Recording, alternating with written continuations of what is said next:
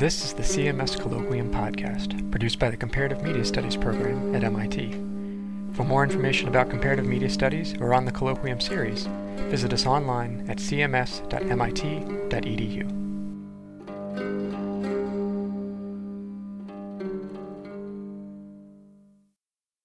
I'm here to welcome you on behalf of the Comparative Media Studies program, the program in Media Arts and Sciences, uh, which Glorianna Davenport has helped collaborate with us uh, to make this part of their schedule, and the, the LSC lecture series, uh, which has also contributed and helped to make this a, poss- a possibility. I'm really excited to be able to, sh- to introduce you to Scott McCloud today.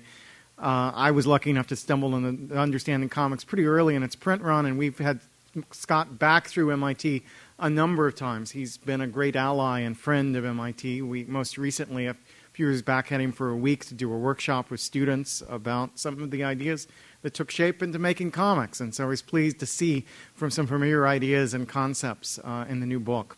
Understanding comics has, I think, transformed the way many of us think about comics as a medium. Uh, it gave us a new language, a new set of critical frameworks. It's a work I use to introduce grad students to media theory because it's so richly grounded in a whole bunch of theoretical debates and is so interesting in the ways in which it uses media to talk about media. I think it's an exemplar of what the best media theory could be. Uh, you know, his reinventing comics posed some really interesting perspectives on digital change, and making comics, which I just got through reading yesterday, does a very is a very useful resource for teaching both would-be artists and would-be viewers of artists to think about this medium in new ways. So he's someone who's always pushing the boundaries, always moving forward in a rapid, you know, pushing in some interesting directions. So I'm just no no further ado. I'm going to turn it over to Scott. The way the program will work Scott's going to talk to us. Uh, his daughter Sky is going to share some of her impressions. And we're going to hear from three of grad students one from Media Arts and Sciences, two from CMS. We're going to share some work that's going on here at MIT that's connected to the issues that Scott's raising. And then we're going to open up to you guys for discussion. I should note this is the first of a number of events we're going to have through the CMS program this term. Next week, two really exciting communication forums that some of you in this room will be interested in. On Tuesday, in this room from 5 to 7, will be a program of Dan Gillmor, the, the author of an important book about blogging and citizen journalism, uh, and Ellen Hume from PBS. And on Thursday, I'm going to be uh, in the same time and slot. I will be in a conversation with Yochai Benkler, author of The Wealth of Networks, and we'll be talking about his new book, Wealth of Networks, my new book, Convergence Culture Where Old and New Media Collide. And it'll be an interesting exchange about the future of participatory culture and as that impacts the whole space of civic journalism. So next week's going to be a really great week. I encourage you to check out the schedule on the CMS website. These events are all going to be podcast as well, and anyone who wants to follow that should check out my new blog, uh, henryjenkins.org, uh, where where you can see uh, you can find the latest news about the stuff, that, the programming we're doing, and the activities and research that's going on. So that said, let me turn it over to Scott, and uh, we'll let him take it away. Thank you. All right, let's see if I have. Yes, I have voice. Okay. Uh, I just want to add to that. Uh, uh, last time I was, I've been to, up to MIT a few times. I was here in the media lab, I think in this very room. Lenny informed me um, in March of 2005. So it's been a really long time that. But I've been up to MIT since, and as Henry says, the last time was to give this five-day seminar, and I just want to add that Henry took that class, and uh, which I think is a very brave thing to do to go in alongside your students and uh, and have to you know draw your whole life in 16 panels and do all these crazy exercises, uh, speed exercise and whatnot. Did a terrific job. Did you mean 95? Because you said 2005. Yes, Even last year. yes, that's right. A long time ago, long ago in 2005. Thank you. Yes, I did mean 95. It's been 11 and a half years. Thank you, Ivy. Okay, let's give this a try. I'm going to go pretty fast. I have several hundred slides, but they go by at a reasonable clip, as, as the sky slides go by pretty fast. too. 139 for her and something like 380 for me. Yes, mine is tenth of this. Oh, ten the ties the size. Yeah, yeah. Yours is yeah. You'll, you'll see what she has in store. I'm going to talk about ideas in the book, and actually, all, sort of all three books, and general ideas about comics. And then Sky will be telling you all about the tour that we're on as, with the whole family. So let's get started. Uh, when I got started uh, making comics, uh, I was brought up on things like how to draw comics the Marvel way. And recently, I had to um, sort of revisit my ideas about making comics because I was given the chance to teach a seminar, the, the, the aforementioned seminar, which we began at the Minneapolis College of Art and Design back in 2002. Um, and uh, when I, as I said, when I was coming up in the sort of that how to draw comics the Marvel way era, uh, we were taught that you had to get all the right tools and make your pages look dynamic. Um, and so, but uh, uh, comics have been going through a lot of mutations uh, lately. Um, the, uh, we have the traditional comics strips and comic books have been joined by a literate graphic novel movement and comics coming in from Europe and uh, an influx of uh, Japanese comics, manga, and then this explosion of web comics. And in teaching how to make comics in 2006, you have to uh, come up with principles that apply to all of these different types of comics. And so I was looking for those common denominators. And there are certain common denominators in terms of uh, the elements of comics, uh, the words, pictures, and specialized symbols that we associate with the medium. Um, but, oh, and the way that we tell stories in a series of static images. But I found that in trying to put together that, these seminars, that the, the most constructive way to think of creating comics was as a series of choices. And these include our choice of moment, the moments that we decide to include and decide to leave out of a narrative, choice of frame, how we frame moments, when to zoom into uh, a scene, when to zoom out, what pitch, what roll, what height, what, uh, what tilt, uh, choice of image, the different ways that we uh, render those moments that we've chosen for those narratives, choice of word, how words and pictures combine, whether words will be used at all, and finally, choice of flow, how we guide the eye through panels, between panels, uh, how we send the reader's attention throughout the page. And this, by looking at this, this brought up a lot of interesting issues for me, not just practical ones, but also some theoretical ones, looking at the scene. There are, cho- there are changes going on in all these fronts in comics today. Choice of moment, for instance, the idea behind choice of moment is that each uh, moment can be represented by an ideal number of panels. Um, you, uh, for any given series of ideas, you, it could be that the best way to do this is one, one image or three images or two images in order to convey a narrative. Um, and there are a lot of different aspects to this. One is something that I mentioned back in Understanding Comics in 93, which is that there are different types of transitions between the panels, different ways in which you can compress or decompress the action, these six forms of transition. And some of the changes going on right now are a, a lot of decompression on the one hand, in American comics, partially inspired by what went on in Europe with people like Chris Ware, uh, taking, that, taking the time to, to show very small moments over very long stretches. This has happened partially because of the um, uh, explosion of graphic novels, that idea of having a lot of room to stretch out and create these narratives on a much longer uh, canvas. Uh, it's, people are starting to figure out that they have room to move. Uh, this, this image is from Lone Wolf and Cub from uh, a few decades ago, a Japanese comic, a, a, a, sort of samurai comic. Um, I remember looking at this when I was back in college, or uh, no, actually, excuse me, a little bit after college, and showing it to my friend Kurt Busiek, who also makes comics professionally today. And, and I was like, look at this, look at this. It's like 20, 30 pages, and all it is is like pictures of the snow, and the snow is melting, and people are lying in the slow, snow, and they're bleeding, and they're trying to get up. And Kurt was like, 30 pages to get up out of the snow, that's ridiculous. But, but, but this is beginning to settle in that, yes, we have this opportunity in North American comics to decompress, to show these slower, movement, slower moments. And so that's one of the options that I talk about in the new book and in my courses, that you do have that option if you like. Um, be aware of, of, these options. This is, um, this is by Seth, a Canadian cartoonist who just spends a while just showing you the changes of the season. Uh, James Sturm's uh, The Golem's Mighty Swing, about a Jewish baseball team in the early 20th century here. Uh, Craig Thompson's Blankets, other examples of just taking time to, to slow down the action. Sometimes taking whole pages, like as in Eric Drooker's Flood here, just to set a scene. Choice of frame, a lot of interesting um, opportunities that uh, present themselves to artists.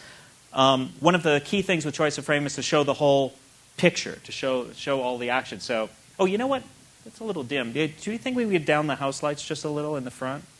Just looking here. Is anyone? Is anyone back there? I see it. Somebody's moving. yeah, we can darken. Just darken the front would be great. I will not be taking notes. There, excellent. Thank you.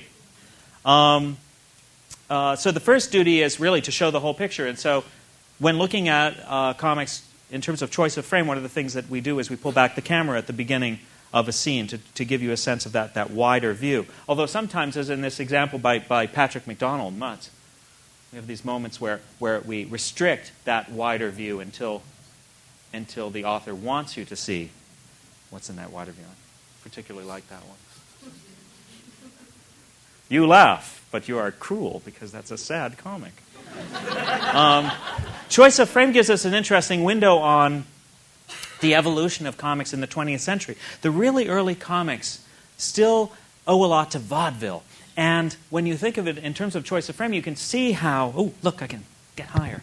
Um, you can see how these, the, the, the frame really is just like a front row seat at the vaudeville house. And uh, it just sits there, and we have these little characters, or they're jumping about, and they're, they're knocking over tables, and then they're dressing up in horse costumes, everything. You can kind of hear the audience laughing. If you look at this, you can hear in the back of your mind, hear the audience laughing. It's a fixed choice of frame because it's coming out of a theatrical tradition. And in a lot of ways, that carries through the whole 20th century of comic strips. The choice of frame is very conservative. It just stays still and shows you this, this the same thing is its character and backdrop, that sense uh, that the frame is really just a theater stage. And what's really interesting is even in the cinema influenced uh, superhero realm, like post Kirby superhero comics, you still have vestiges of that. Notice how all the characters are facing out. If you look at the, one of the, the key things in, in, the com- in the Western comics tradition, in North American comics tradition, is you still have that sense of acknowledging the audience. They know you're there. Right? That's a very theatrical uh, uh, thing coming down the pike through a hundred years later. We still have just the echoes of theater. You don't necessarily see this in European and Japanese comics.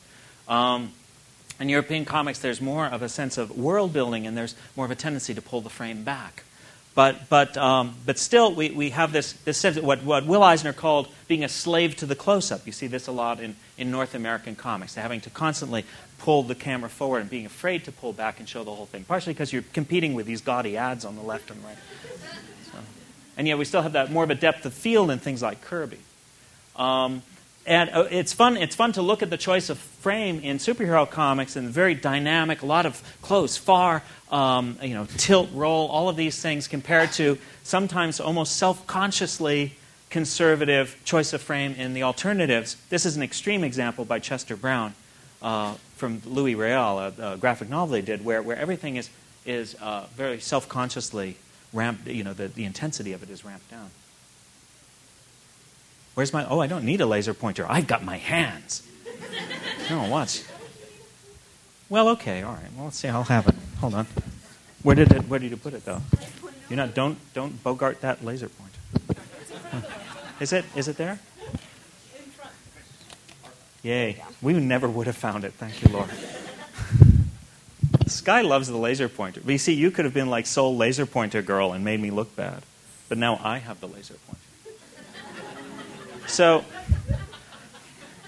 choice of image. This is what, what, what interests me is that those first two, choice of moment and choice of frame, that's the stuff that goes on before you ever start to draw. And, you know, I, we would go to, to Borders and Barnes & Noble, my wife and I, and, and, we, uh, um, and we'd see all these books on um, how to draw comics, and all of them were about this, about what we're about to talk about, choice of image, right? How do you render stuff? How do you make it look the way you want? Um, uh, Ivy had actually heard two different, was it two different parents? Two day, was it not the same day, was it? It was different days. Yeah, two different parents uh, asking at the counter, my children, my child wants to draw comics, but they don't, there's no books on how to make comics. There are books on how to draw, but not how to make comics. But this is this, oh look, Sky was right. Watch, couldn't reach that far. This, that, you know, that, that's, you never see that, right? When you pick up an issue of The Incredible Hulk, you never say, wow, you know that panel where you showed the Hulk actually like reaching the, you know, the apogee of his jump and then like coming down? That not showing that panel was great. You know, that's that panel that you left out.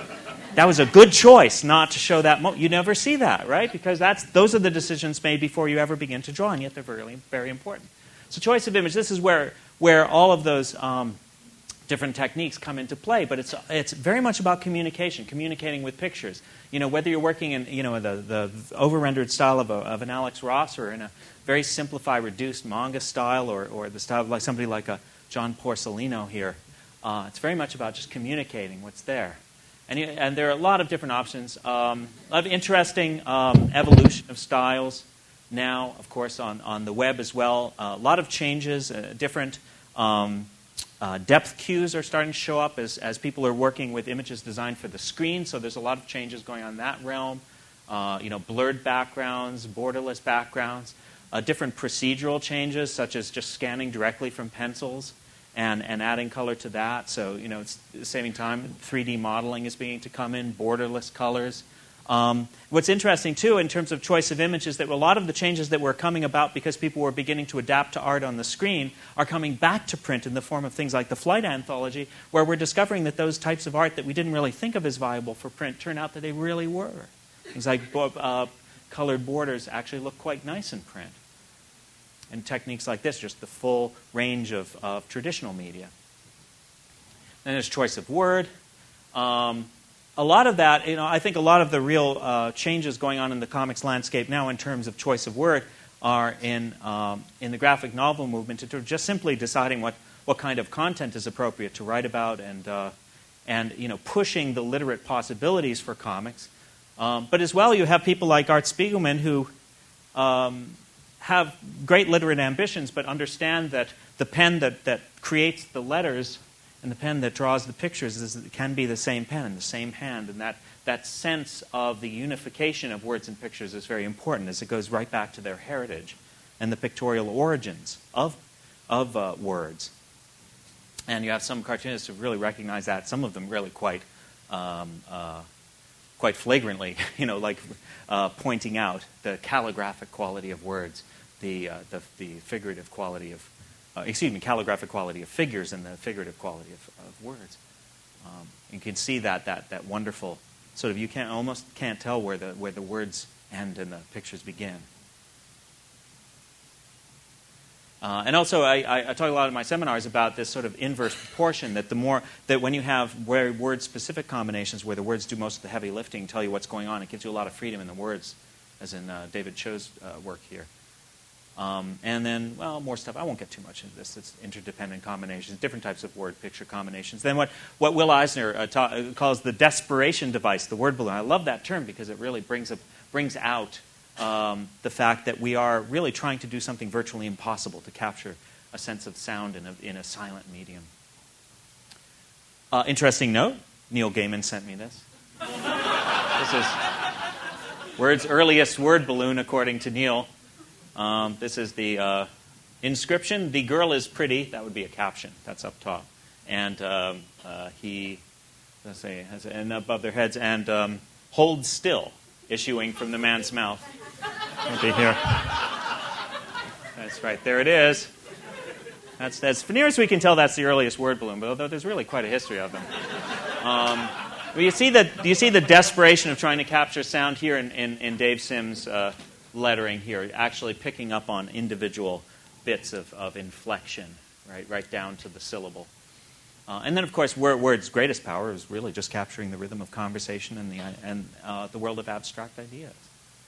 And choice of flow, I won't say too much about that now because it, it, comes, it comes about later in the talk, but um, just that business of, of the protocol, the under, there is a protocol, there's an agreement, a sort of silent agreement between the reader and the artist about where, you know, what panel you go to next and what order you read things in. Do you go left? Do you go right? Do you go up? Do you go down?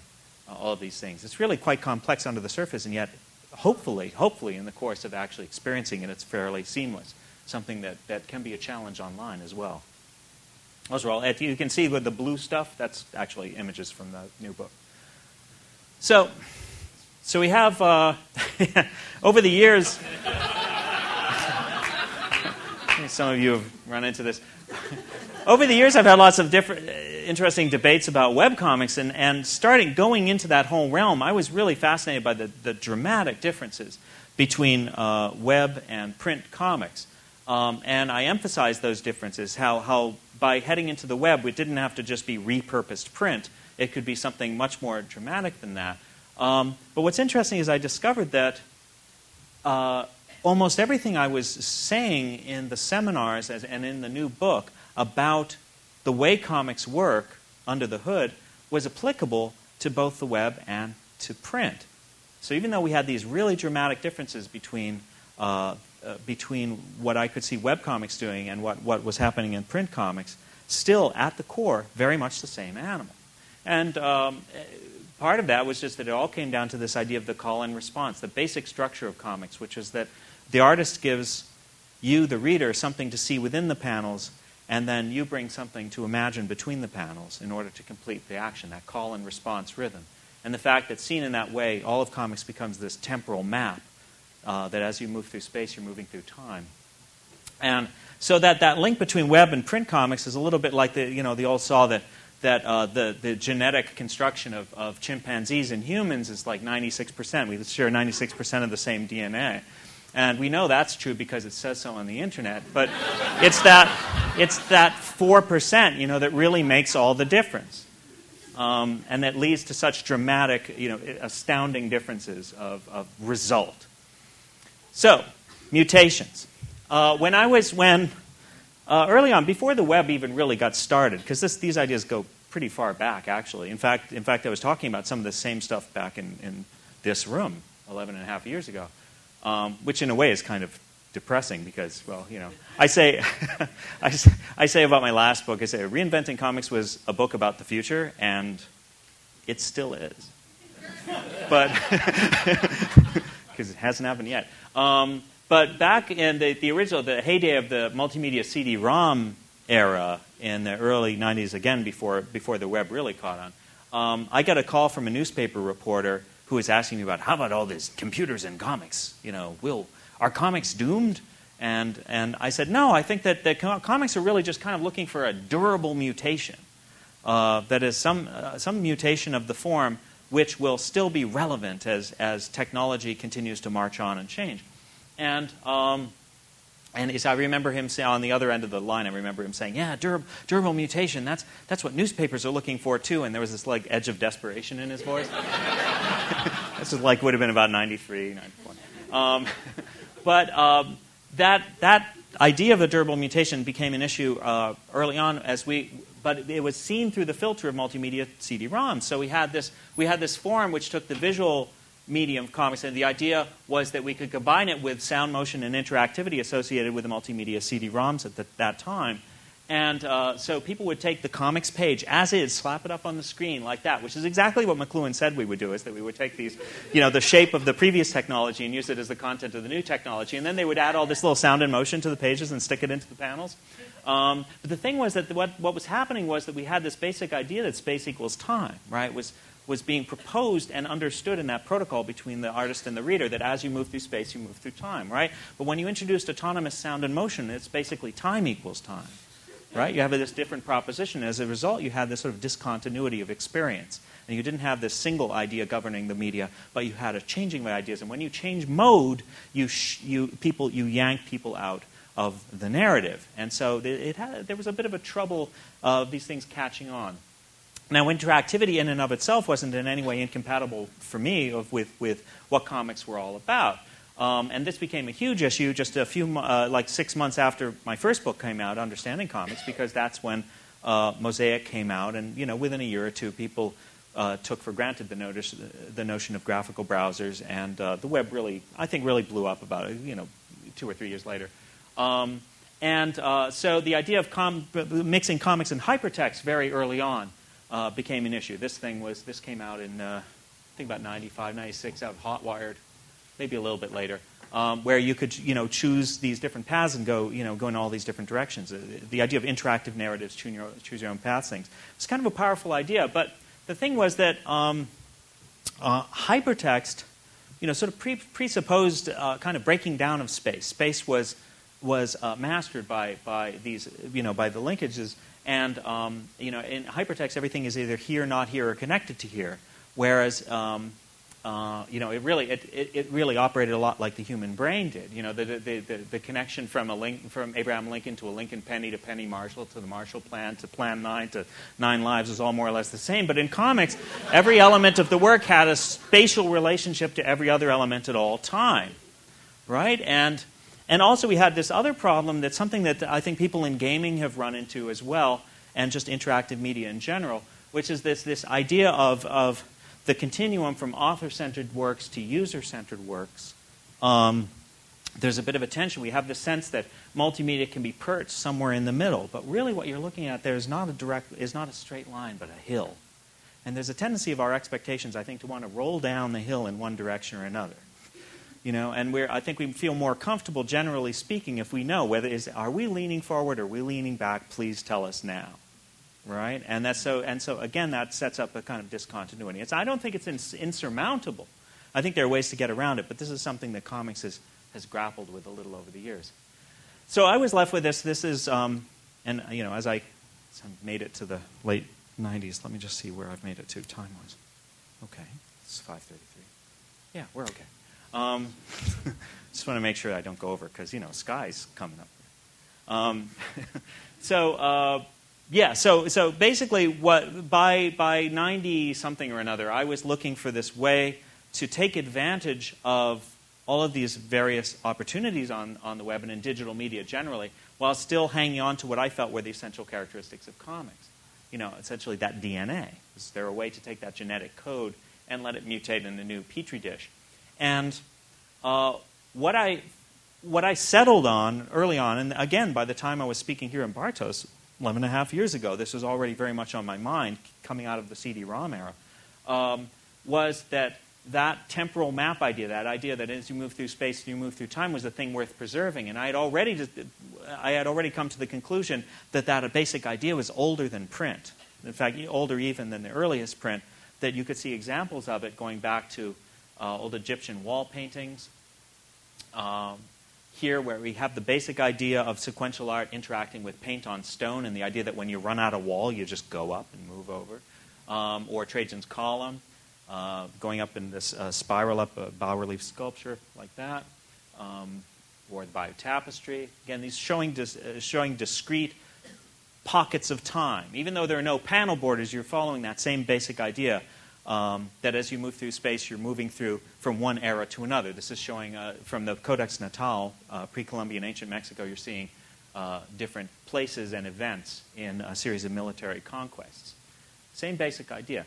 Now, as uh, about 1450 or so, we have things like this. This is the tortures of, the, the tortures of St. Erasmus, uh, where as soon as the basic idea of sequential art and print, the technology of print, come into collision, right away, we have a lot of the things that we associate with the form now uh, beginning to take hold. So you have these rectilinear panel borders, uh, left to right reading sequences, uh, you know, line work, of course, uh, you know, basic, uh, simple line work.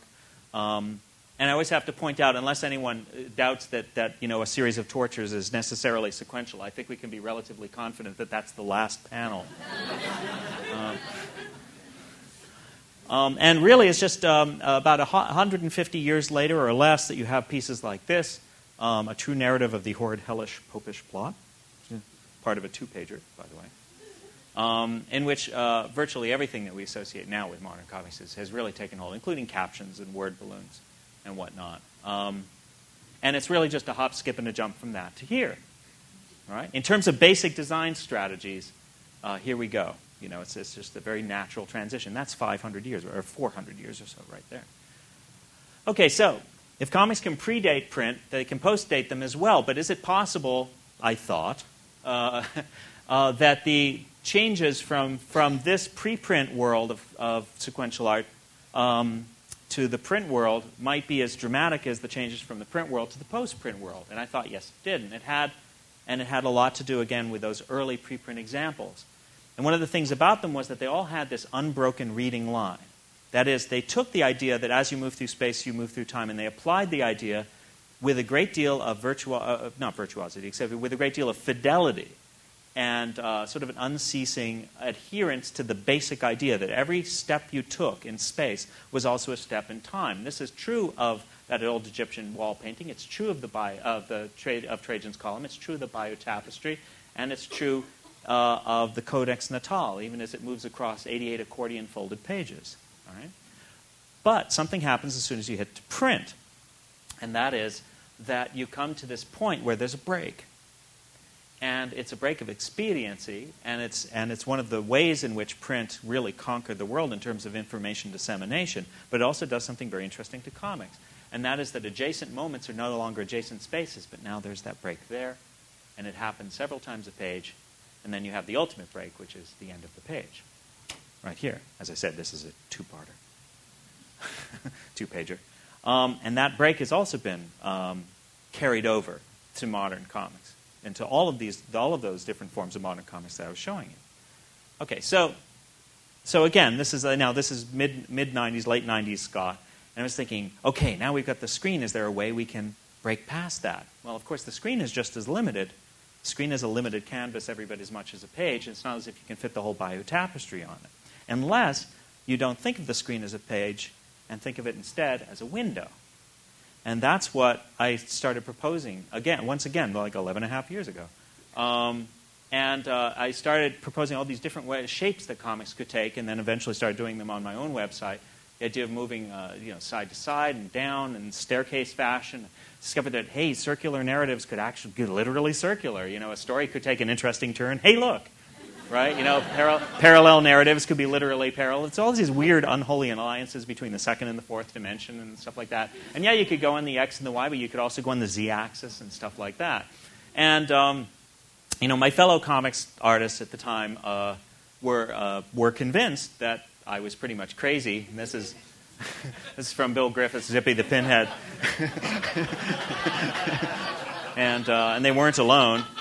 Um, but the, part of the problem was in those days that people were still surfing at like 14.4 and like it took forever to load even the simplest panel. And, uh, right? And the idea, anyone old enough to remember that? And, and you know, at the time, trying to, to force them to go a 14 foot uh, long scrolling uh, abstract adaptation of, you know, old Robert Browning poems was not, which is the type of thing I was trying to push on my website, was not really going over all that well uh, I was not adapting to the environment I was on, really. You know, it was, it was as if I had created a flying squirrel capable of jumping from tree to tree on a planet covered with molten lava. so it didn't, didn't work all that well. But, but this is funny was because, you know, I used that term durable mutation, before, I had to give a talk in Montreal just earlier uh, this year. I Can't believe it's still this year. Um, and I decided, you know, maybe I should look up that term durable mutation to see if I'm using it correctly. So I, I Googled it and I found the first Google hit was me. And, and I realized this is not the term that evolutionary biologists actually use. The term they use is successful mutation.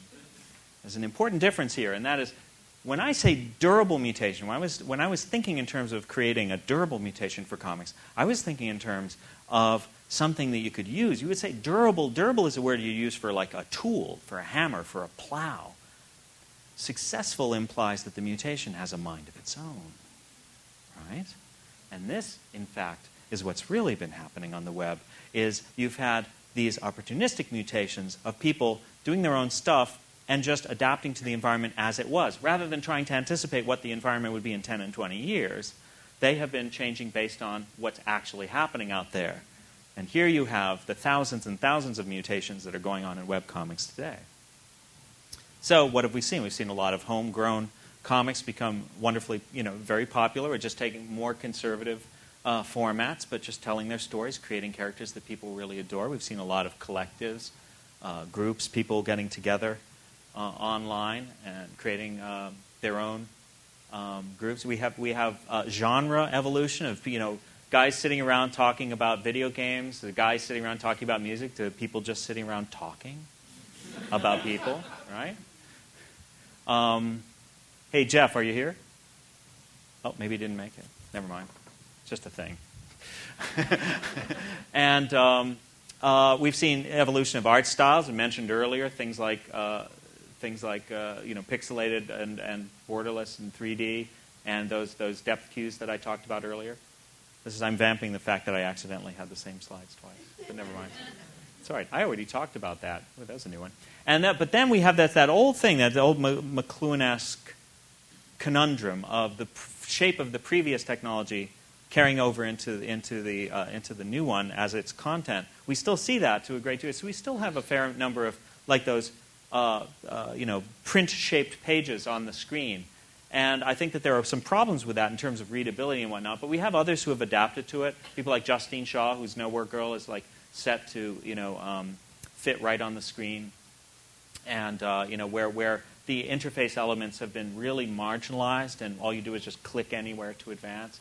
And so the page by page approach has, I think, really um, matured in that environment. But but still, we have, whoops, what was that? Still. still we have this sort of unfinished business of, you know, like where could we go with these more extravagant mutations, that, that, that difference between the durable mutation and the successful mutation. I think the reason that I may be on that one side is, is because of who I am. You know, as the son of a blind genius rocket scientist, inventor, who, like, uh, growing up here right in Lexington, Massachusetts, you know, like my dad, part of the Route 128 axis, he was an engineer at Raytheon. Um, you know, I had lots of nerdy hobbies when I was a kid, mineralogy and microbiology and the space program and whatnot. And so I really belonged to a particular wing of comics that's always trying to anticipate new forms. So in a way, it was kind of inevitable that I would be heading in that direction. Um, the, the scientist, the inventor, trying to think in terms of what's going to be useful in 2026 rather than looking at what's here right now. Um, so people like Spiegelman uh, and uh, you know to a lesser extent Will Eisner, although Will, Will Eisner actually kind of straddles groups. I was part of comics research and development wing, right? But there are other there are these other parts of comics too. There are also uh, this more classical aesthetic um, uh, of seeing comics as a craft, seeing comics as you know a chance to uh, you know build on the shoulders of giants and and improve on on the, the excellence and beauty of techniques invented in previous generations. There's a, then there's another way of looking at comics entirely. There's a way of looking at comics as a transparent medium for transmitting content, stories, characters, uh, letting people just just experience the stories and forget about the form entirely. And then there's another way of looking at comics entirely, which is uh, to look at comics as a way as a form of very honest, real, raw expression. And and so I was really just I was just entering comics through one of four different doorways. What I came to sort of understand gradually, and I read about this a little bit in the new book, as, as sort of four tribes of comics. Um, I even gave them names. The, the um, oh, sorry, uh, the uh, classicists in the upper left, the animists in the upper right. I have a pointer, and I'm afraid to use it. Animists? Oh, no, sorry. Classicists, animists, uh, formalists, and iconoclasts. And, um, and these, these groupings um, roughly correspond actually to sort of Jung, Jung's four subdivisions of human thought the thinking, uh, sensation, intuition, and feeling. Um, they also represent a kind of uh, uh, art life dichotomy on the left and the right, and a tradition revolution dichotomy on the top and the bottom, and sort of form content dichotomy on one diagonal, and beauty truth dichotomy on the other diagonal. Um, and they kind of they roughly correspond also to uh, various movements in music and uh, and uh, film making and fine art. Um, and and, um, and I thought for a while that they might be they might correspond roughly to, to stuff that goes on in high school with the popular kids and the jocks and the freaks and the geeks. Although I until I realized that I was talking about comics and we're pretty much all geeks. But um, so, oh, oh, and by the way, I, I, came up with symbols for these things in an interview that, uh, that, it shows up in the book, but this showed up in an online interview a little bit before the book came out. And uh, uh an artist named Christopher Straub uh, suggested the hypercubic extension of McCloudian draftsmanship categorization. So take, take a moment to soak this in. I think it's beautiful. Um, but so, so, so basically, I'm putting this on the screen so just to, just to point, obviously, there are dangers with these sorts of reductive um, categorizations. But uh, the only reason I bring it up now is just to say that, you know, like this, the reason that I, am sort of in this formalist camp um, is that it's really that, in a way, it's, it's the tension between form and content, between those of us who want to sort of figure out what the form is capable of in the long run, and, and those who are really interested in just delivering the content down the quickest road possible. That's a lot of the, the, the conflict that you see now. And so the opportunistic mutations I was talking about, the sort of those natural evolutionary mutations that are going on now, that's one part of, what, of the evolution that's going on in the web. Uh, whereas we have this other formal mutation that's just a few goofy inventors like, like me just trying out weird things. So the, the many and the one. Now, one of the reasons I think that, that uh, it could be that it's still important to take that long view and think about what's going down the pike is that sometimes if, you, if you're just there on the ground innovating, innovating in a particular technological environment, when that technological environment changes, you could be in trouble. Uh, because if you don't have a clear idea of, of the, the, basic capabilities of your form and the, and the ways in which it can grow, uh, suddenly a format can come along and really, um, you know, suddenly it's dried up and you're, you're, you're out of luck. Um, and so I look at things like the evolution of comics and mobile devices, and I wonder perhaps if the idea of really small canvases and really big middlemen is not necessarily the way we want to go in the long run. It's important to have an alternative. Um, and so you have a few guys over the years, really since since about 2000, um, we've seen a number of, you know, a small band of weirdos like me who have tried these different bizarre mutations of comics, these new animals in which uh, the screen is treated like a window, and which we have these experiments with these new beasts where comics can be seen all at once. And that temporal map is drawn all at once, not cut up into little pieces on the page, but, um, but created as this new beast. Um, so that perhaps that durable mutation can still be alive and well as we move into the future. Now, I'd actually like to show you just one or two um, live. This is from local files, and my browser is going to get all weird now for a sec. And I'm going to, whoops, show bookmarks bar. So I want to show one or two of these, and then we'll go on to Sky's presentation and Q&A. How am I doing? It's 449? Yeah, and we started about 10 minutes past, right? Yeah. So I'm, yay, I'm late. Hold on. This is, um, this is a thing called Drew, by Drew Weing called Pup Ponders the Heat Death of the Universe. This is from a few years back, appeared on a site called Serializer. That would be Pup. My screen is small. These uh, display on, on um, regular computer, you'll find this is a slightly bigger window, but we'll make do.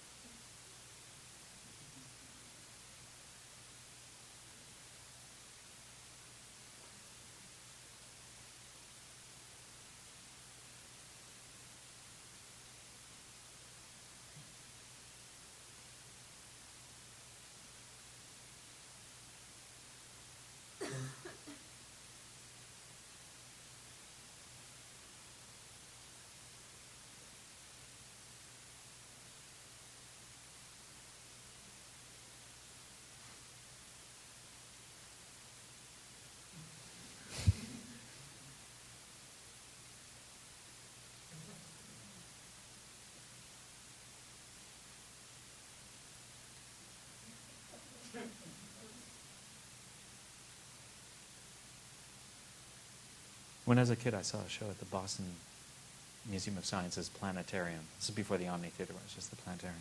It talked about the sun expanding as a red giant swallowing up Mars and then, you know, shrinking to a white dwarf. And my mom wanted me to take a bath that night. And I was like, why? What's the, why? What's the use? You know, I said, it's like I love Annie Hall. Woody Allen talks about the same thing. It's just like, you, should, you need to do your homework. And he's like, why? The universe is expanding.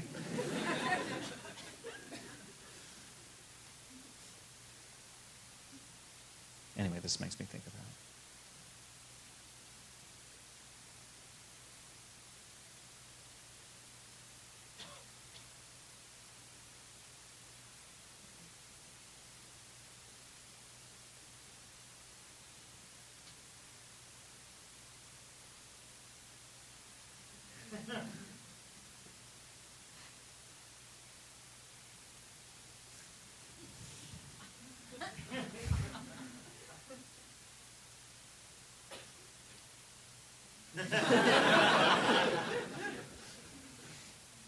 beautiful? Now, this is so just an example of somebody just taking that simple idea that, okay, instead of breaking this up into the pages, we're going to allow the rhythm of the story to dictate the, the subdivisions and rhythm of the piece as a whole. However, of course, we have the, the intermediary of scrolling, which sucks. I think we can all agree that scrolling sucks. Um, but is scrolling necessarily um, you know, endemic to the idea, or is it, you know, is this, is this always going to be our interface for these sorts of things? Part of that idea of the durable mutation is how will these things grow in, let's say, we have full peripheral displays, or we're experiencing this thing as this one huge thing that we can see in our full peripheral vision, and we're just going through pieces of it. How will this sort of thing, uh, you know, work if we're able to just reach down and instead of instead of searching for a button, instead we're able to just reach down and go like that, you know, just fling, stop like that. So here's another one. This is uh, Patrick Farley's Delta Thrives from 2001. I'm just going to show you, but I'm not going to have you read these all, but just give you an idea of some of the goofy things that are being done. When he showed this thing in San Diego, were, I think there were some kids in the audience, and he like had this little dialogue box, and he quickly like grabbed the dialogue box and put it over her breast, and you know, multimedia elements. But you see, see, it's still very, very much uh, just straight comics. The only thing that's that's different here is is the um, the reveal, the idea that we're revealing these images. Some of them more than the width of a screen. You're just passing over them gradually. So you have that gradualism of the reveal. It's as you move through space, you're moving through time, and you have this difference in the length of panels affects our perception of the length of the duration. Now, this is really important, okay? See this? It's up here, okay? Now, early on, I was a real hard ass about the whole motion and sound thing. I felt that I felt that by introducing motion, you were you were just screwing with the whole idea of the temporal map, right? As you move through space, you move through time, but then you're introducing time equals time. Because motion and sound were temporal phenomena that could only exist in time. That's the only way they made any sense. Um, but then some, some people I knew, like Patrick Farley, who started throwing in these little loop sound in motion. I found this was not as jarring, and that's because it still represents a steady state, right? Because if you look at that axis I showed you earlier, right, that space equals time axis running along the x here, um, what's happening here is not that you're breaking with it. It's not going like perpendicular to that axis, but what's actually happening is you're lifting off the axis and you're going in a loop, and you're going boom, boom, boom, and you're hitting you're hitting that axis again and again. It still represents a steady state, and we still understand that as we, we hit to this moment, maybe we're representing a span of time, but it's still a steady state, and it still feels like comics. Yeah, more psychedelic 90s, late 90s heavy metal style. It's so cool. He knows. He's, he knows that it's all like, you know, orgasmatrons and whales, and, you know, it just has that new agey feel to it. Look at here, too. These the small, again, with a little looped stuff going on here. It's an interesting way of representing an emotion, an alien emotion. I think this actually works really well. To give a sense that you're being exposed to something that, that couldn't really be described any other way. Eh, more of this stuff. You get the idea. It's cool. Um, this one. Sometimes, sometimes you don't need whales and orgasmatrons and, and exploding planets to get across your point. Here's, here's somebody working in a very simple style that's nevertheless doing something quite radical. This is by an artist named Jason Turner up in Toronto, I believe he is. This, this is, is a revolutionary change.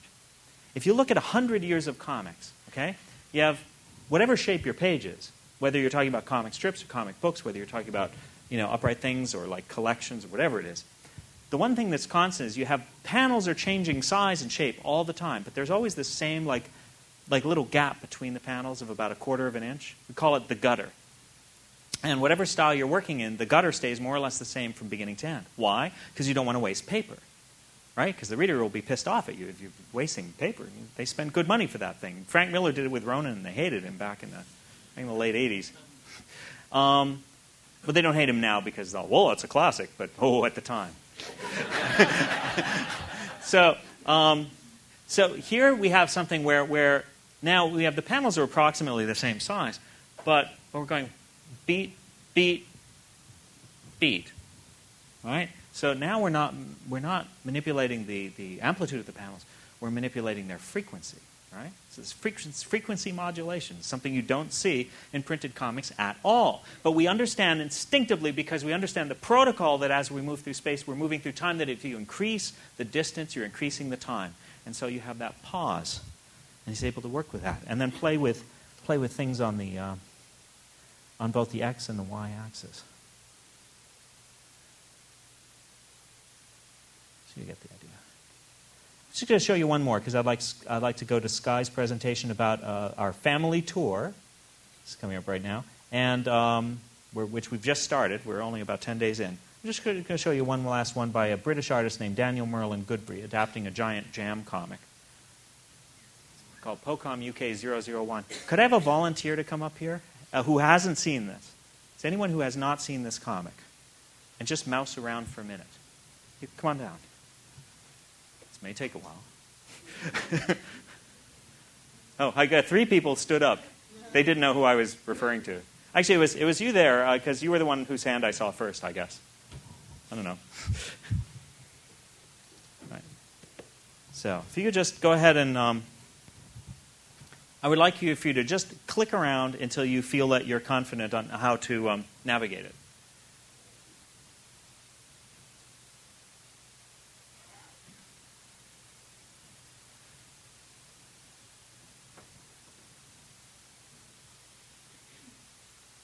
Say you're going backwards or forwards at this point?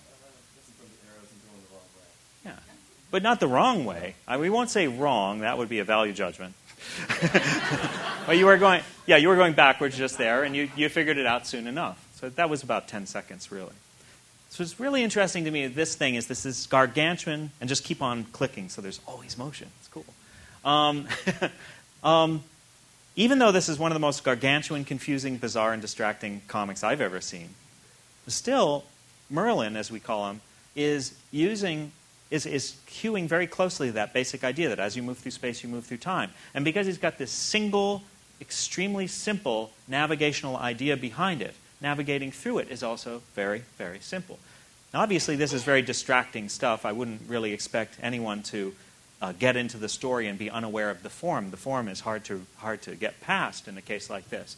But that idea of the fidelity to the essential idea of comics, I think, is still a key to creating something, that durable mutation of comics, that can grow even into a world in which we are uh, in you know full immersive displays, even into a world in which we have uh, arrived at something that should, by all rights, extinguish comics. this is great. Uh, uh, I think comics still has a chance to, to last. And what, there's one more thing before I finish up, and that is I think that motion pictures I just want to watch now. Wait, go ahead. I think things like the moving image are always going to be the way that people relax after a hard day's work. Um, but, but stuff like this, uh, you, you, know, now I'm distracted. Okay, now you have to stop because now I'm distracted. I'm good. Thank you very much. Thank you. Uh, um, we'll leave it on this cryptic image. Isn't that great? Um, here's the thing you know, why do comics even exist? I mean, really, all the, the only reason I'm here today is because a guy, my friend of mine, Larry Marder, back in like about 91, when I was working on understanding comics, he said, well, it doesn't matter because virtual reality is going to come and we'll all be extinct. I was, I was like, no, that's not right. You know, and I didn't want to believe it. And then I've just, ever since then, I've been trying to come up with a reason it's not true. But I think I've got one. I think I've got one. And that is that comics, okay, comics are a slightly artificial medium. They take a lot of participation on the part of the reader to come alive. Um, they may never really be a majority art form in the sense that the majority of people, when they just come home from a hard day of work and they just want to relax, they will go to things like the moving image. If, ever, if VR ever really kicks in, then they may go to VR, you know, a place to escape. And we want to escape because no one gave us a choice of what world we were born into. And so it's our birthright to create new worlds for us to step into. And I think that's, that may be a lot of what's happening in the, what's about to happen in the 21st century is creating new worlds because, damn it, you know, one is not enough. Um, comics is not complete, is not maybe not all that much of an escape compared to something like the moving image, but we still have a desire to have more than one window into the world we live in. Because that's what media is. That's what all these media are different ways to re enter the world we live in through another viewpoint and if you're only entering through one viewpoint, then you're, then you're, if you're just coming back through that sort of feedback loop of the moving image, um, then it's not as rich a world. But if there's still poetry and there's still theater and there's still prose and there's still comics, then you can re enter the world through more than one window and it allows you to triangulate the world you live in, to see its shape, because you're seeing it through this very different viewpoint. And that's why comics is valuable, but only if comics is not this wannabe, uh, you know, Me Too, trying to be a little movie, but something that is unlike any other art form. And the aspect of comics that's unlike any other art form is the way in which we rise above that landscape of time. We're able to look down upon it. And forms like this are more comics than any other kind of comics I know. They're that way of accentuating that which is unique about the form. And that's why I, th- I still find these things so exciting uh, as we head into the 21st century. Okay, I'm going to stop now. Sky's going to do her seven minutes on the McCloud family 50 state tour. And don't turn your screen off because I want to go get mine set up. Yeah, you can get, yeah, right. We're not going to show her screen yet because she doesn't want you to see her dirty laundry. Careful that thing doesn't become unplugged. And then we're going to do um, all that other stuff we talked about. There's, more. Except I'm sealing my water. Thanks. Thank you.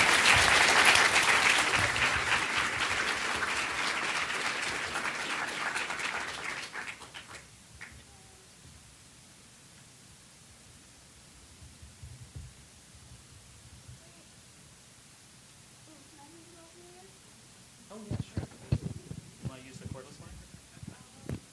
It's good to take it this, their setup. Maybe you should do the cordless. Sorry. I'll turn them off though.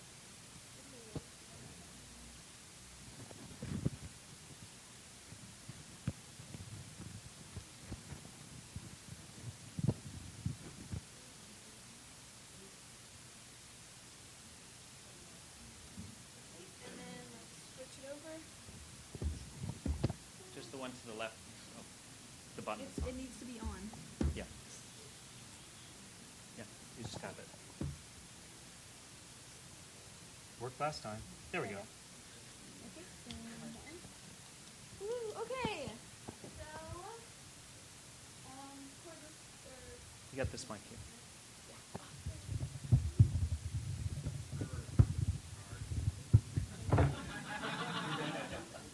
Okay.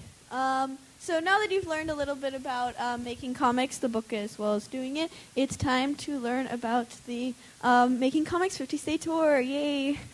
Um, here we are, we'll start out with a few introductions. We have Winter here, who is um, a, the youngest out of um, us, um, the two children, and and we and she is a sister and a daughter. Um, then uh, then we have Ivy, who is um, a wife and um, also a mother um, of our family, and we have Scott, who you may recognize also as that guy, and um, and he is um, a husband and a um, father as well. Um, then we have me, um, that's my sister and my parents. Um, and at on September 5th, which already happened, um, we are going to be on tour and we're going to be ending, um, sorry, there it is, and then we're going to be ending on um, August 31st. Um, so far, this is, oh, Oh, missing slide. Weird. Okay, um, we're all going to be um, jump into our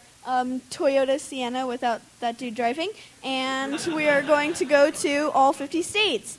Um, I'm gonna take my glasses off. They're distracting. Sorry. Um, and to publicize. Is that a word? Yeah. Okay. Good. Um, Daddy's new book, uh, Making Comics. Um, he'll be doing things like um, the presentation you just saw, as well as um, looks like my mic. Um, uh, lectures and signings. Um, and also, Winter and I will be getting an education that we probably wouldn't have gotten at a normal school. Um,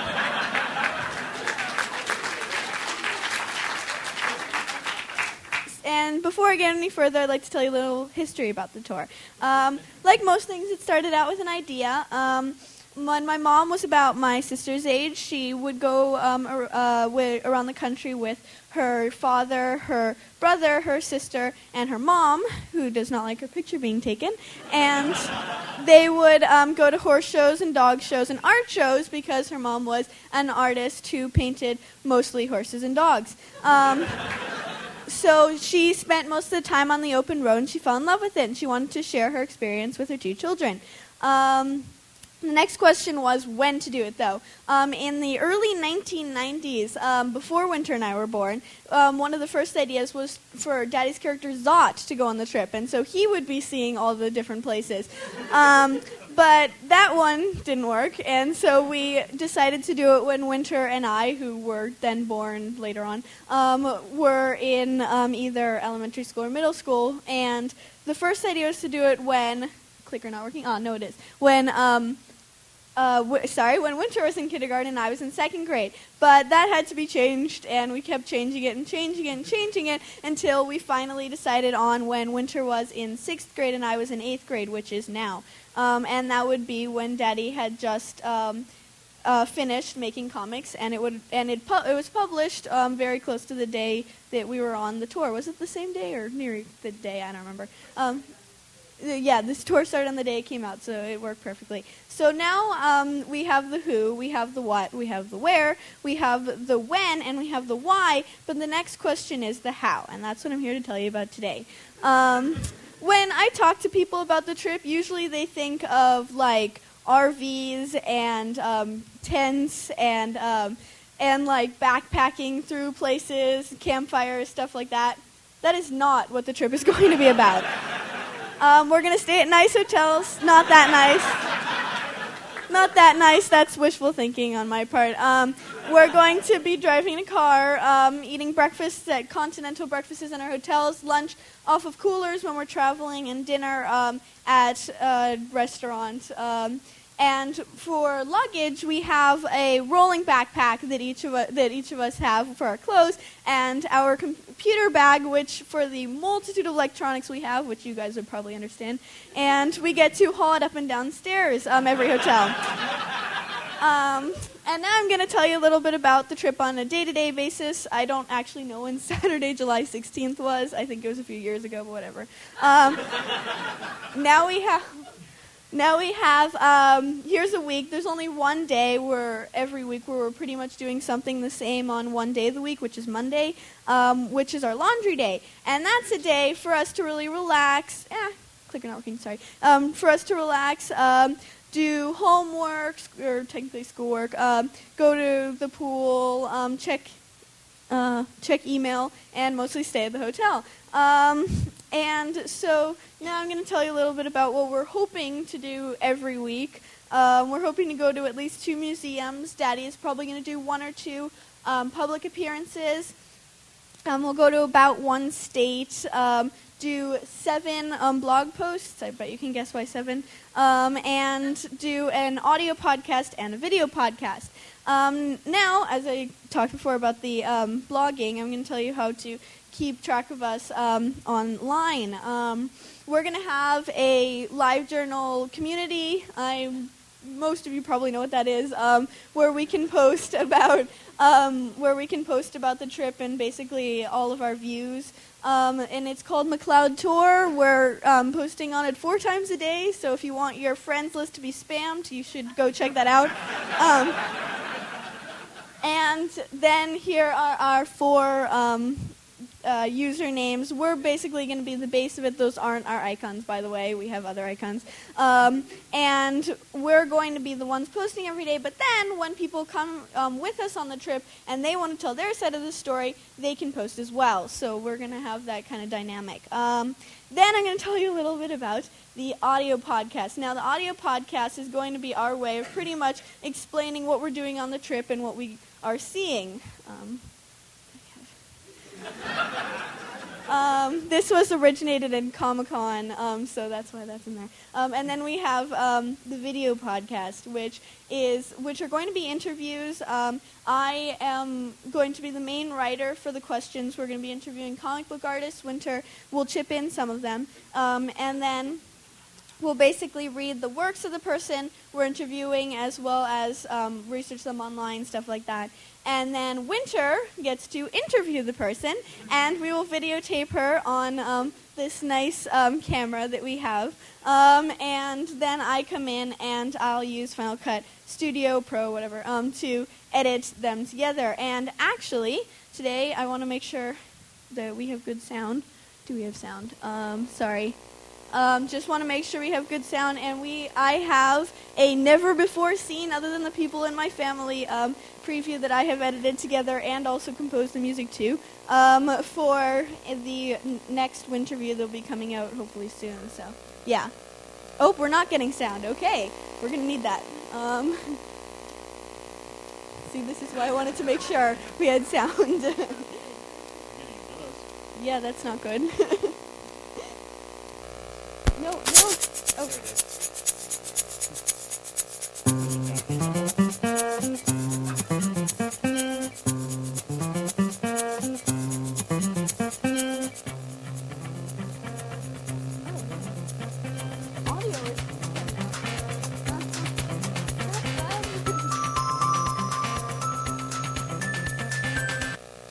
well, here, why don't I give you the actual clip?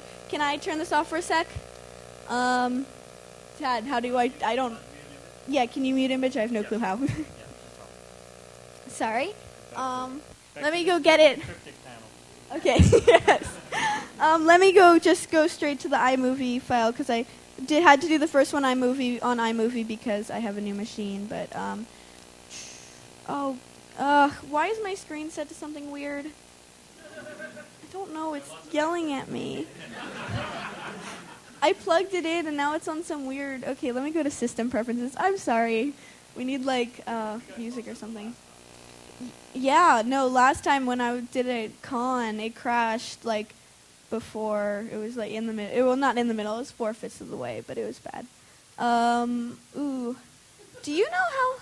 Do you know how to change the size of the um of the screen? Somehow I was noti- noticing this. Look how weird it is. Do Sure. It's uh, oh no, iMovie will probably scale. Go, No, it doesn't. It's not allowing me to open it unless I have it. Mm. You know what? Well, no. Wait. Winter, it's. I just need to um change this around. I just need to find one thing that. How do you? know. I can make the display smaller. That's no. I want it. I want it to be regular. They they won't. Uh, the screen can only go to 800 by 600. Really? What about? Yeah, you can try 20. that's what it was. It said. You can try, but I don't know if it's going to uh, want display necessarily. Okay, well, Give it a try.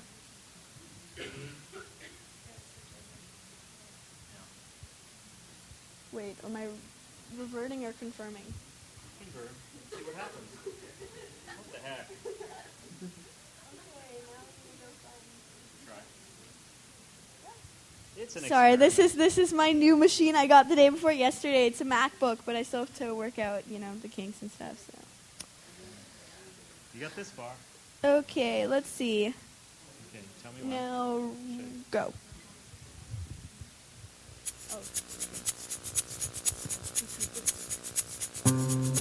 Oh.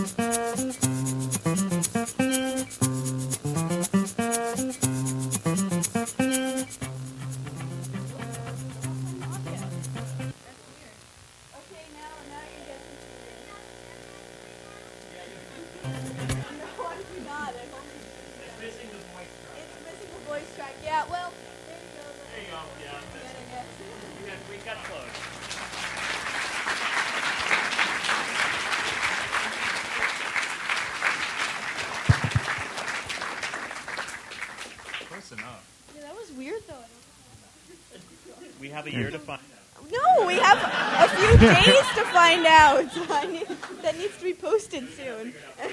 So, so we're now going to have very brief responses from three graduate students who I can't promise are going to be nearly as cute as, uh, but I think uh, will have their own impressions to make of the presentation. The first of whom is uh, Geoffrey Long. He's a second-year graduate student in CMS. Uh, he's writing a thesis on transmedia storytelling, and his own stories can be found in his magazine Ink as well as Polaris, Gothic, Heike, and Frey. So I'm going to.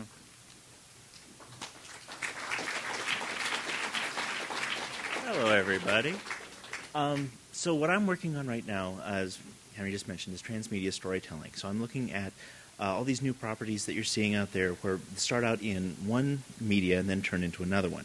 Um, current examples of this include uh, Joss Whedon's now continuing Buffy the Vampire Slayer in comics. It's coming up now. Uh, Enter the Matrix, which was the video game that's positioned between the second and third Matrix films. Um, the X Files movie from a couple of years ago that would jump from TV to film and then back again, and all over the place. Um, what we saw originally is they start out with one established media, um, makes a whole bunch of money, and then somebody in some other industry comes up and says, "Hey, that would really work really, really well in my other industry. Here, have some more money and do it over here." And creator's choice goes, "Thank you, I like money, and I'll do it over there." Um, but what's coming up now is that we're seeing more and more people using things like the web and print to um, start out with that in mind from the get go, right? So that we have um, more projects like The Matrix, where when the second and third um, movies were greenlighted, they said at that point, yes, yes, yes, we want to do the game. We know this already. Let's start filming this now. So, some of the questions that I wanted to field for our illustrious guest over here are um, what aspects of comics do you think translate really well into a media like film? And what kind of things really get lost?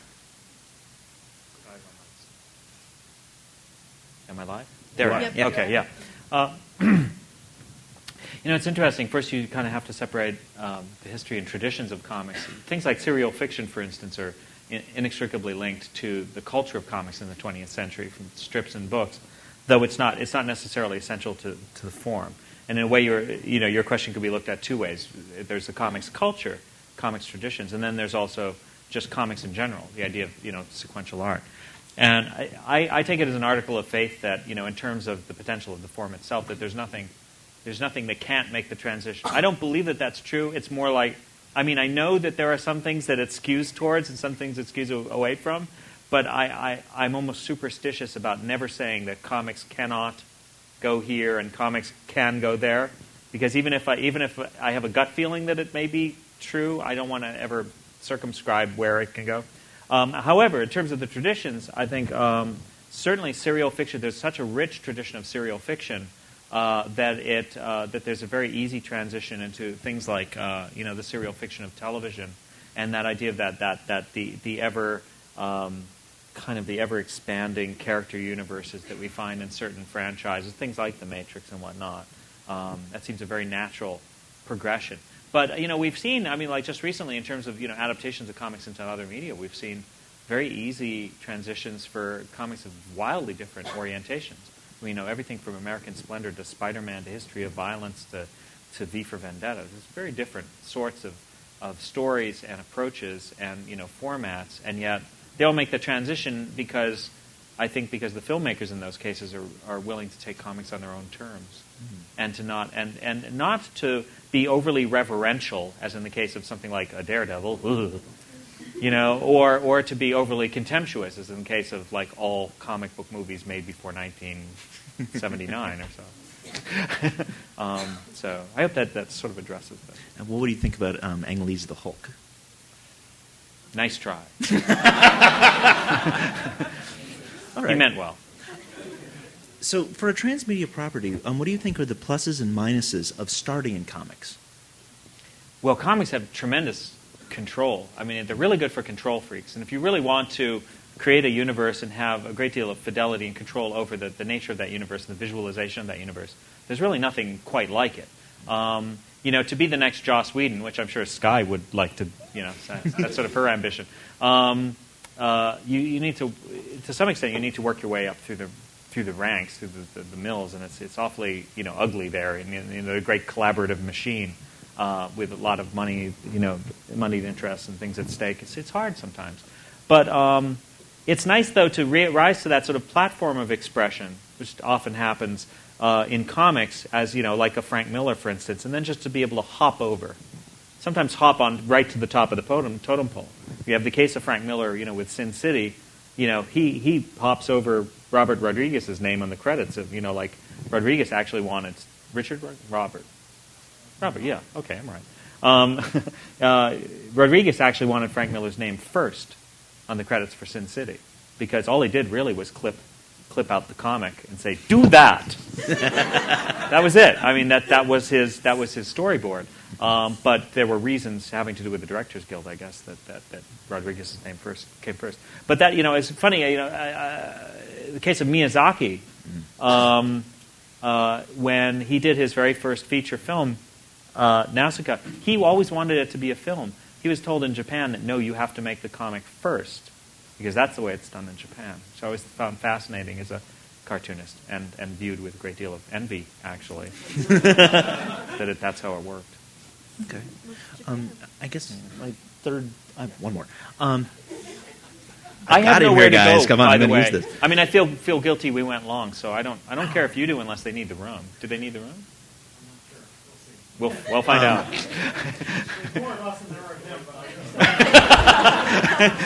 out. You do mention um, there in your talk and in your book about uh, comics moving more towards the mobile medium and the small screens and limitations that we're discovering on that front. And I was wondering if you'd talk some more about that, either positively or negatively, if you want to rant or whatever. I refer to it, I- you know, in the book briefly, but um, uh, as far as mobile devices go, it's still in the embryonic phase. I mean, really, they're just tiniest little baby steps. Um, comics has not really arrived in the mobile sphere yet, but there are a lot of people in my industry who feel as if, as if it's inevitable. And uh, it's great for showing, you know, panel one, two, three, and four of today's Cathy. but I worry, I worry a little bit that the really small screens, the really small screens require, really, I think, prompt us to embrace certain spatial metaphors that may limit comics growth.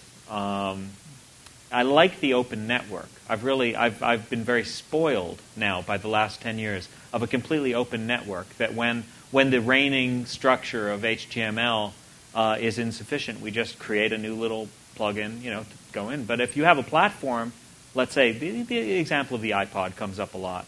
This is a platform created by a company. With, I mean, this is the company that tells all musicians that their songs called nine, cost 99 cents that, that all TV shows cost two dollars, they're going to be this shape, they're going to be this format, and you'll like it. And that's a good company. that's a company I like. so I do worry a little bit about the potential format restrictions uh, that, that could accrue. I mean, really, the only iPod comics that are out there now, it's just uses the movie format. It's like a movie, and you click it and make it go. That could be a problematic, I think. Okay. Thank you so much. Thank you. So, second up as a respondent is Laura Nichols, who's a second year master's student in the Future of Learning group at the Media Lab, and her research focuses on using an intersection of art and engineering to aid in the hands on learning of mechanical and structural design. And in her spare time, she draws comics and has just finished her first mini comic. So, Laura.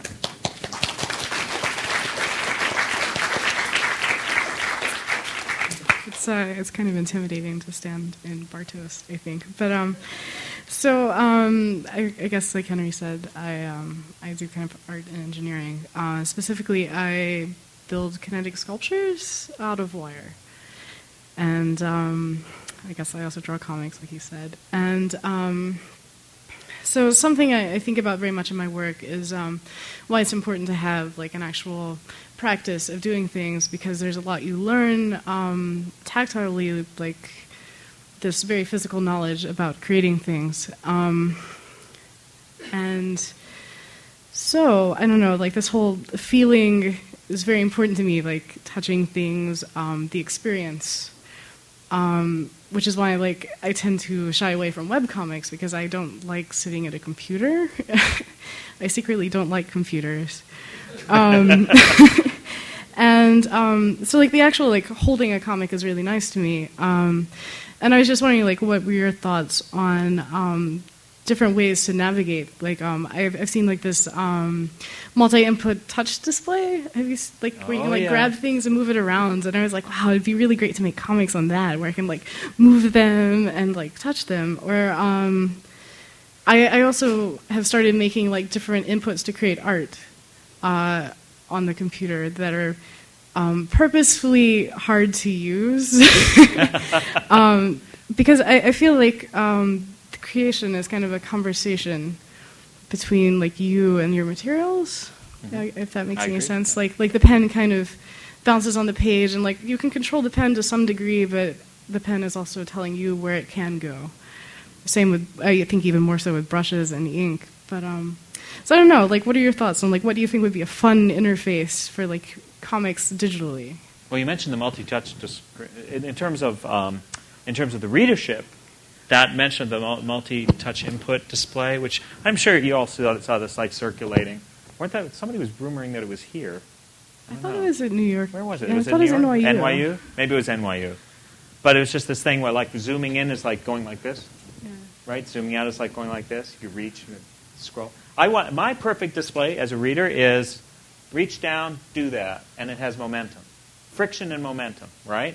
So you just like here's your canvas. You go like this, you stop, right? So it's like roll, stop. That to me is like the perfect display, and I don't see any reason not to want it. Say I want it and maybe get it. You know why not? We got other things we wanted. Um, but that idea of like like bumping up against the limitations of of um, of your tools, I understand that. On the other hand, I, I like find like we're always pushing the envelope. I, I don't know. I think it's fascinating to like create like deliberate impediments. I think is really interesting. Although although I, I will continue like many of my brethren to seek that with the, the least impediments. That's just like my Cintiq tablet that I drew this last book on, where I'm drawing directly on the screen. Essentially, I had eliminated all impediments, and now I feel like yes, this this will do what I want. It is my slave, right? You know. Um, so there's that, but. Um, I think that uh, I don't know. It's just it's in, we struggle against limitations. I I believe in struggling against limitations, and I think that limitations have led to some of the most interesting works in art. But I also think that often we struggle against limitations for a time, then the technological landscape changes, and then we're still bent and distorted and in the posture of the previous limitations. And it takes us a while to straighten out our limbs and realize we no longer have to be we no longer have to be contained you know and so and that's that's what really happens is you and we're in that period now where we have to acknowledge the limitations that have vanished and not mourn their passing and not feel like if only I was restricted I could be more creative you know but instead to understand like where the uh, where the new restrictions live because um, you know it's it's it's only by filling out to the shape of the complete potential of the new environment that you can discover those new restrictions. Right. Right. And if you're still if you're still hunched in a little you know um, uh, fetal position, you know with the with the big new crib, you know then then you you haven't found the edges of the crib. You have to find the edges. So I hope that answers. Oh no, I think that's really great. I actually You stole my very much like the idea of exploring the edges of things. Um, I guess okay. Another question I had, um, since I, I make things that move, like I think this idea of gesture is really interesting. Um, I don't know. What do, you, what do you think of like this crossover between like animation and comics? Um, like I was thinking Miyazaki and Winsor McCay. Um, specifically, I was watching a, a, I guess Spirited Away the other, like a while back, and like certain ways he framed it looked very much like this is a shot from a comic book. Like Yeah. it felt very much like that, and um, I don't know. Like you, I, you touched on motion. You like where do you think this this intersection lies? Like motion versus still. Like so, I, I make things that you look at them, and then when you interact with them, they move. And um, I don't know, comics. Well, you know, Winsor McCay is an interesting case because you know this. For those of you who don't know, this is an artist who was working right at the beginning of the last century. He was right there at the birth of both animation and comics, the, at least the modern newspaper comic. And uh, the man had a lot to do with the evolution of both in those very, very crucial early years. What's fascinating is the way he presented his films was he would do these hand-drawn animated sequences with this character Gertie the dinosaur, and it would be projected on stage in vaudeville houses. Again, remember the vaudeville was very intimately connected to those early comics, and he would interact with this moving black and white drawn dinosaur that would come up and eat from his hands and things like that. And he understood the theater of both, of both the comics and of movies. But the, the strongest connection really is, in, is that it, going back to the idea of the sort of the DNA, that little genetic code in each medium, because really all the only real difference between the moving image and comics is that in one case you have the same image shown at different times in the same place, or you have successive images shown at different times at the same place versus uh, different places at the same time. And that's all. It's that simple. Everything else is just culture and circumstance and the human beings and companies and characters and, and, and empires that built up around these two different forms. But at their very coldest, simplest, most reduced, that's all it is. And so it, it's fascinating to watch how those two genetic branches create these, these different creatures. Now, I mentioned the fact that Miyazaki, um, ironically, really wanted to just be a filmmaker. So it, it, breaks my heart we can't claim him for our own, but clearly animation had his heart from the beginning.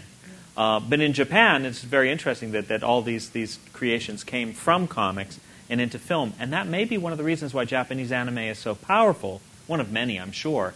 But that idea that you had this pure, clear voice, an individual voice, in the creation of these, these characters and stories, then making its way into film, rather than something that began as a collaboration, rather than something that began with 300 cooks all, all hunched over the pot. You had one mind creating a story from beginning to end uh, with assistance, but still one mind, and then that makes it jump into, into anime. That may be one of the crucial uh, relationships there. Oh, that's awesome. Okay, I have I have one more question, then and then I'm done. Um, so you were talking about like when you had the, the four scores up and like the form versus content, and, like the different ways of thinking about these things, yeah. And in relation to the internet, like pushing the boundaries again. Um, and I, I, was actually curious about the change in relation to the fans, um, about how like you can reach more niche groups. I like I know the book on Long Tail just came out, like talking about like um, because it's you know easy to disseminate like more like smaller niche groups like the guys who are interested in gaming, people who want to hear about people talking, all these things. Um, I don't know. How do you think that's changing? And also like the idea of micropayments. I was wondering how those were working. I don't know. That's a good one. That's a good one to introduce right at the very end when we're tight on time. Well, micropayments hasn't happened yet. That'll be my comment on that despite my, despite my best efforts.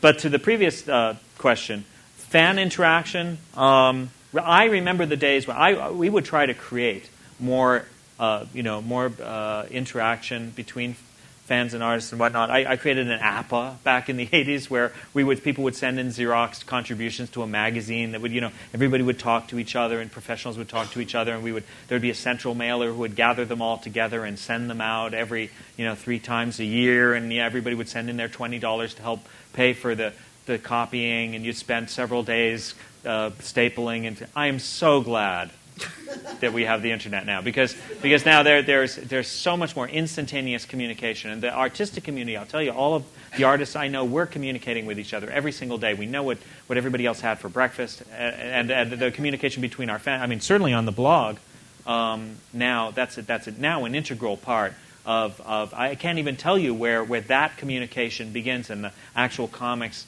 begin. You know it's it all it's all blending together, and it's so integrated now that uh, it's it's just this one big mass of communication. Because media is a form of communication. I mean, you know, it's even though it's point to many in the case of a comic, and it's many to many in the case of the sort of communication that goes on in blogs. It's still all part of the same overall texture of communication, and and those bridges have gotten so short now that it's all just one big neural network, and that's we're just getting started, obviously in 2006, this thing is very new and very primitive compared to the sort of communication we could probably expect in the next few decades.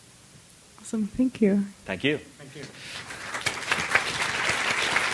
And our third respondent is Alec Austin, a second year CMS grad student who co founded and edited SavantMag.com, a website of comics criticism, and worked as assistant manager and bookkeeper of Comic Relief, a major West Coast comic bookstore, for several years. And he's drawing on understanding comics uh, as part of his work on his master's thesis.